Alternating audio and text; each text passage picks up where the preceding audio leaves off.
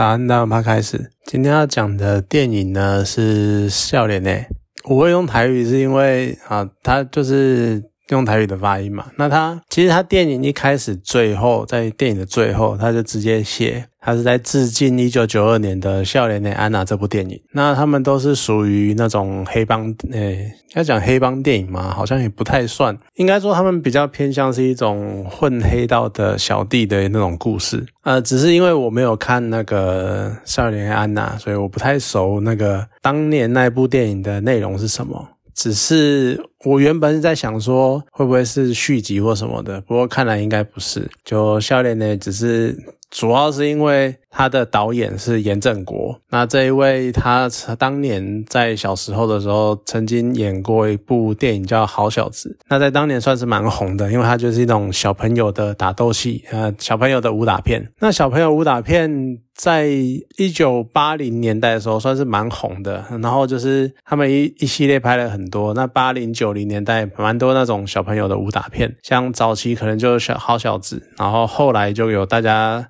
可能有点年纪的人会知道，对，有点年纪有点心酸，就有点年纪的人可能会知道释小龙这个人。对，那当年也有很多什么青少年式的这种这种小朋友打斗打武打的片。那严正国是从那个时候起家的，只是他后来没有拍戏了，然后。长稍微大了一点的时候，他开始开始加入黑帮，然后他曾经犯罪，然后被关起来。那曾经也卷入过绑票勒赎案，这些时间其实那个时间点我有点搞不太清楚，因为他就是他小时候在拍好小子，那可是他中间应该在青年的时候，就是可能十七八岁拍了。笑脸的安娜，然后拍完了之后，可能就因为一些我不知道是怎样的际遇，然后他就开始加入黑帮，然后最后被绑票勒索，然后甚至于就被关起来嘛，然后关了很久。然后他后来呢，有出来出狱，然后就很低调，很低调，然后直到最近就开始有一些作品，一些活跃这样子。整个笑脸的安娜这部电影呢，其实有点像是。他，你乍看之下会有点像是他的写照，就也是描述一个更生人，然后他，呃，可能青年的时，呃，可能比较少年青年的时候犯下了罪行，然后被关进监狱，然后关了很久，然后才突然放出，然后才放出来，然后就一开始就在描写那种根生人的生活，只是照他自己的说法是，并没有。很，就是他自己是说，并没有很接近他的生活啦。我不知道他是想表达什么。那总之呢，前半段你其实会有一点点，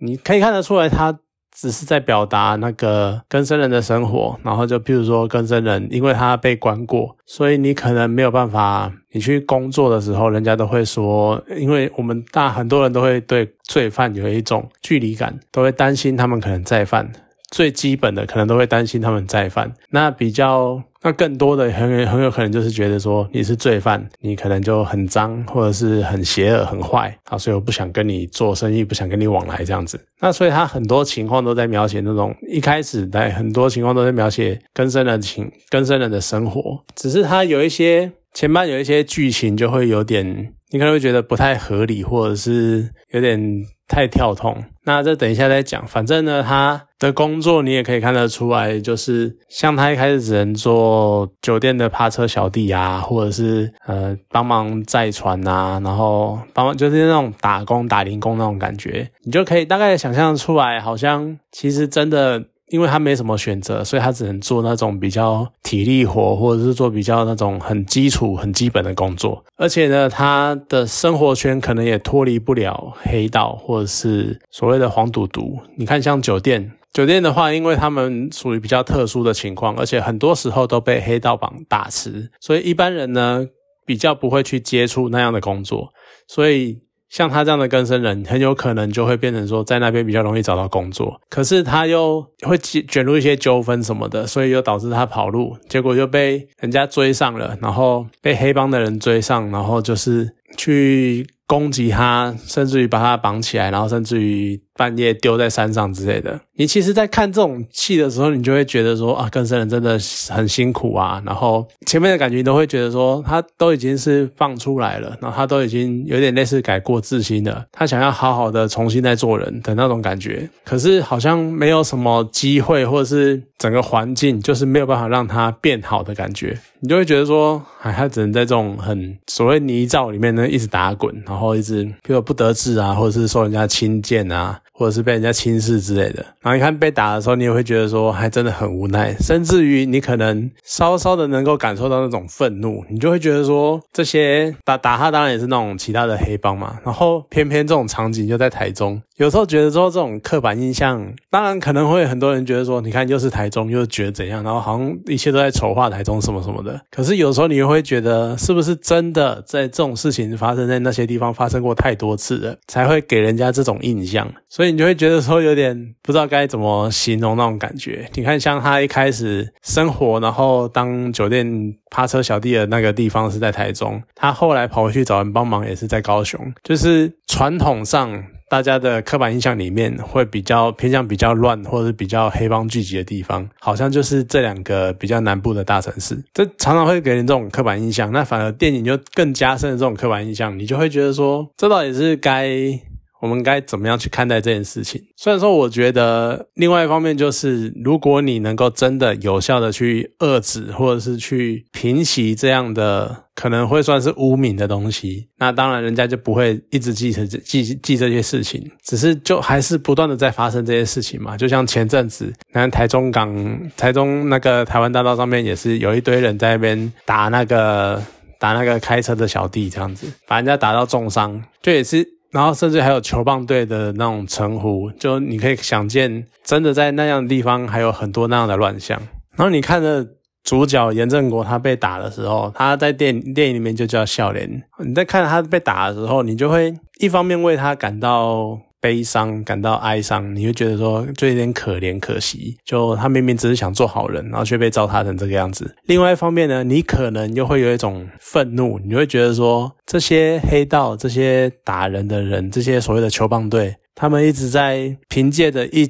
己的。高兴，然后你看直接聚众殴打，然后你看像中间一场 KTV 的那个酒店的那个围殴大大戏呃大战，你就可以看到直接一群什么法拉利啊、什么兰博基尼啊那种各式各样高级跑车，然后突然出现，然后就冲下一堆拿球棒的人，然后开始乱砸。这当然是非常讽刺的，可是又好像某种程度上代表一些现实。那总之，你看到那些人就是这种肆无忌惮，甚至于是目无王法的行径，你就会不禁觉得说，真的很想要有什么有一个什么力量去制裁他们那种感觉。尤其是主角只是一个手无寸铁的人，然后他就只能被这样欺负，然后你就会觉得说，真的一种怨那种怨气压抑，然后没有办法没有地方没有地方发泄那种感觉。可是接下来呢，我就开始觉得有点跳痛，然后这反而让有点让我眼睛为之一亮的感觉。怎么说呢？就是主呃这个笑脸，他就觉得咽不下这口气，所以呢，他去找当初他的老大，然后呢找当初几个好朋友，接着几个人呢就拿了一堆枪，然后回来，然后干掉台中那些流氓。说实在，我不能说以暴制暴，以暴制暴绝对不对，就永远。就是所谓的恨的循环嘛，就是我们一直不断的用恨去应对的话，就会导致更大的恨来被呃反噬，然后就开始这种恨的，就是无限的循环，你恨我，我恨你，然后恨来恨去，所以以暴制暴不是好的结果。可是你在看到那一段的时候，你还是会觉得有一点，真的，你心中就会有一个想法，是有一句俗话叫做“恶人还需恶人磨”，就是有的时候你要怎样抑制一股。恶势力呢？你要找比他更大的势力去压他的那种感觉，就有的时候说穿了就是那种你遇到无赖、遇到流氓、遇到不讲道理的人，有的时候你要跟他讲道理，完全讲不通，他就是无赖，他就是疯狂的表你，你只能用更强大的力量去压制他。那当然，这个力量呢，有合法的，有非法的。那但是主角他只是一介一介草民，他没有什么其他的力量。所以他只能这样动用私刑。那这个时候你就又会想到另外一方面的是，我们都知道以暴制暴不好啦。可是呢，这就是妙的地方，因为笑脸的呢，他这样的方式其实就是在讲述你所谓的报仇，所谓的以暴制暴，在现实中看起来会是什么样子？像他也是开着车，然后直接在路上拿着步枪就开始轰，就开始扫那个。他的仇人，然后甚至于直接丢手榴弹进别人家家里面，然后直接把人家全部炸光，这样子，这就是现实的情况，看起来的复仇的样子。可是呢，你把同样的逻辑、同样的想法去想，就是你被欺负了，或者是你的朋友被欺负了，然后你铤而冒险，然后铤而去犯险，然后去复仇。你想到什么例子呢？想到很多很多动作片都是这个样子，甚至于是姜维克然后那么。只是疯狂杀神这样子，为了一只狗，然后杀光敌人的黑帮这样子，你就会变变成有点感觉说，好像你在我们在看骇客任呃捍卫任务的时候，我们可能会觉得说，你看就是一个人，他只是因为他心爱的东西被欺负被杀了，所以他愤而去把别人家的老巢整个黑帮挑光。我们可能看的会很爽，然后很嗨，然后觉得很胡乱，很好笑，很好笑。可是他本质还是以暴制暴。可是。然后我们可能我们都会看的时候，我们就会遗忘这一些，因为他不现实，它不写实，然后它有点超，就是幻想嘛，就幻想我们有一个很强大的力量，然后可以去压制那些欺负我们的人。可是当现实中你真的看到有人在做这样的事情的时候呢，可能我们的理智又会被找回来，就是其实对这样是错的。我们不能用这种方式去做。可是你在看的时候，你真的会觉得说，好像我们真的也没什么其他的方法。你说找警察吗？你说找寻求白道的力量，或寻求正义法律的力量吗？但是我们也看到很多很多例子，是那种敌人在暗，我在明。我们并不人家阻止什么。像很多的黑帮黑道，他们最常用的方式就是，譬如说走路，或是散步。哦，所谓的散步，或是逛街，哈，或者进来坐坐，然后直接把你的店整个坐满，然后不给你做生意那种感觉，或者是整天就是站在你旁边，然后看着你，然后让你看着你毛骨悚然这样子，就这些方式，你会没有办法去调试，或者是你就算可能某些程度上法律上你在法律上。站得住脚，或是做了一些得到一些补偿，但是他们可以用更多无赖的方式去烦你，所以有时候你真的很难去讲到我们到底要怎么解决这个问题。因为电影最后呢，他也是告诉你以暴制暴是不对的，然后他也受到了该有的制裁，可是他并没有。给出一个答案，或者是这永远都不会有答案，就是我们到底应该怎么样对付无赖？就像是讲个比较实事的，就是像最近的乌俄战争嘛。我之前在时代时代革命那一部的心得的时候，也有讲到，我们要怎么去面对无赖，就是当他们就是在你家亲门踏户，然后就是大摇大摆走进来的时候，你就是打不赢人家。就像乌克兰，他们。乌克兰绝对不可能直接横扫俄罗斯，然后把他们清光这样子。他们只是顽强的在抵抗，他们在坚持，能够延缓俄罗斯把他们打下来的时间。可是他们。说实在，并没有真正的什么力量可以去做出有力的反击，他们还是要寻求别人的协助。那在这样的情况之下，我们很多时候我们都只能寻求更大的力量来去反制那些压迫我们的人。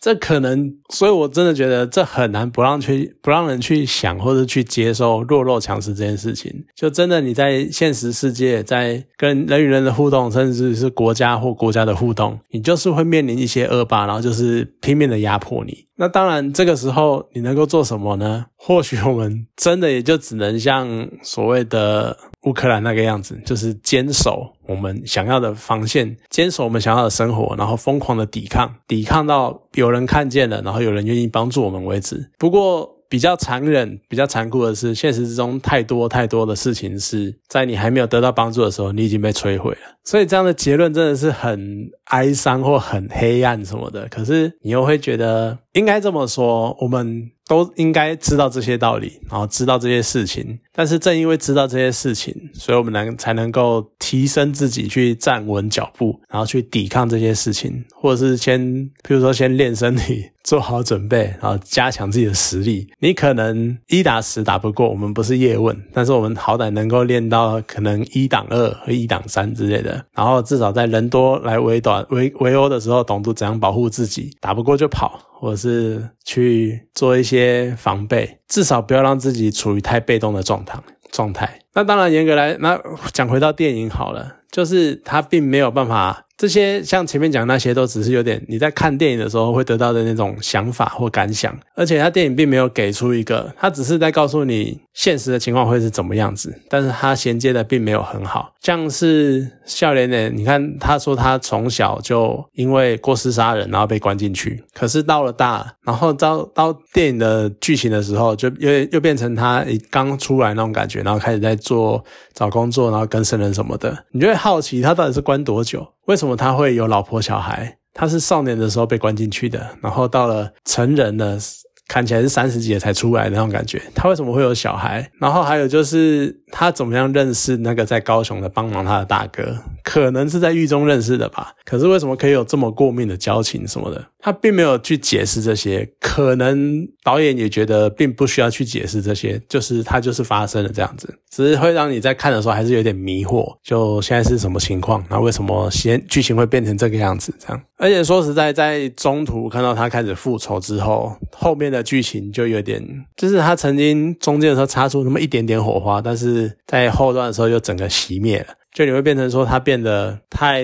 感觉得出来，最后还是要有一个正向，或者是不能讲光明，但是就是正向的结尾，就是告诉你以暴制暴是不对的，你最后还是会受到法律的制裁之类的。可是他并没有去解决我们该如何去面对，去没没有去点出我们该如何去面对当被人家暴。霸凌或是暴力虐待的时候的事情，可能这一点也真的是像我前面讲的，跟现实很像了。我们只能够加强自己，或者是可能到最后就整一句话，就歹路不可行。因为一旦走歪，其实不管我们再怎么说，但是当你一旦走歪，以现实的情况，我们真的很难有机会再站起来。太多太多的例子，太多太多的跟生人的处境，让我们。去意识到这一点，其实一旦走歪，一旦你踏入那个巡回，你可能真的很难够从那个很难能够从那个地方跳脱出来。而且我觉得这是很悲哀的地方，黑道可以洗白，黑道可以选议员、选立委，然后可以整个家族企业蓬勃的发展，然后从政。但是你的根生人，你一己之力，你并没有办法做什么。你被关进去了，你当然帮人家顶罪。你出来之后，你就只能永远的在那一个圈子里，在那个世界里面打转。你可能真的很没有、没有、没有什么机会能够脱身，能够出来。我觉得真的是蛮可惜、可怜的一件事啊！就可怜之人必有可恨之处，但是。可恨之人也必有可怜之处，就看完其实是蛮沉重的了。虽然说它的结构啊，或者是节奏什么，并没有那么好，就你可能会有点松散。但是在看的过程中呢，它给了你蛮多的时间去思考它电影里面很多面向的意义，可能是另外一个观影的时候值得思考或有趣的地方吧。好了，那今天这部电影呢，就讲到这边，好，谢谢大家。